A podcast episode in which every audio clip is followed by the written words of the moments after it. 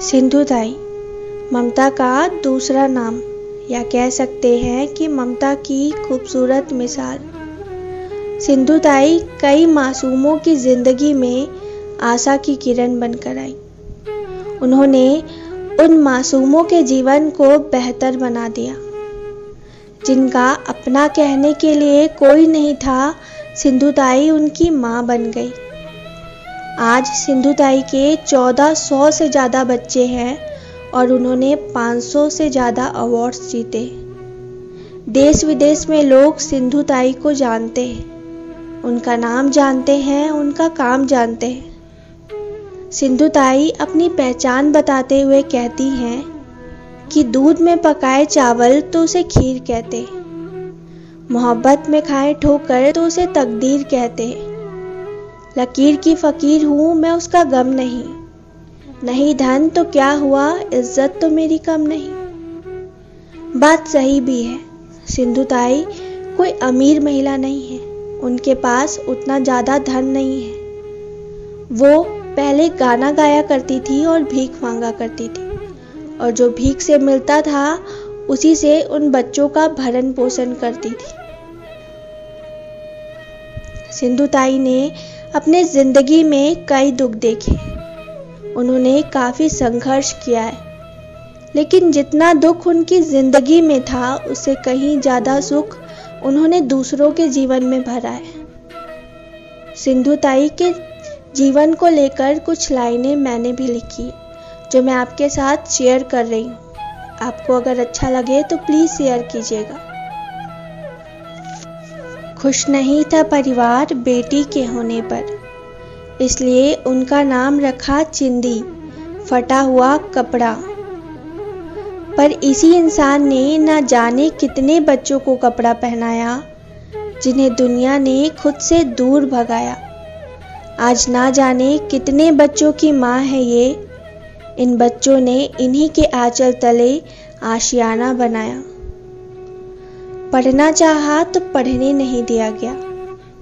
वो समझकर दस साल में ही ब्याह गया। पति मिला अपनी उम्र से बड़ा पैंतीस साल का। इसके बाद हर पन्ने पर तकलीफ़ ही लिखा गया। वो सहती रही इसे अपनी किस्मत समझकर।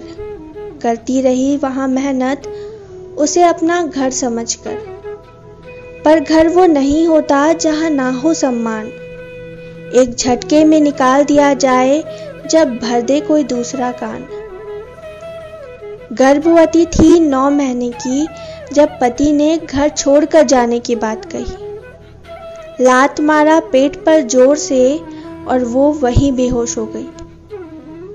घसीट कर लाया गया गौशाले में और गायों की रस्सी खोल दी गई। भला हो एक गाय का, जो उसकी ढाल बनकर खड़ी रही।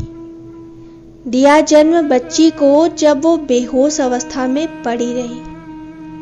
जब होश आया तो थोड़ा समझ आया, पर बच्चे की नाल पत्थर से तोड़नी पड़ी।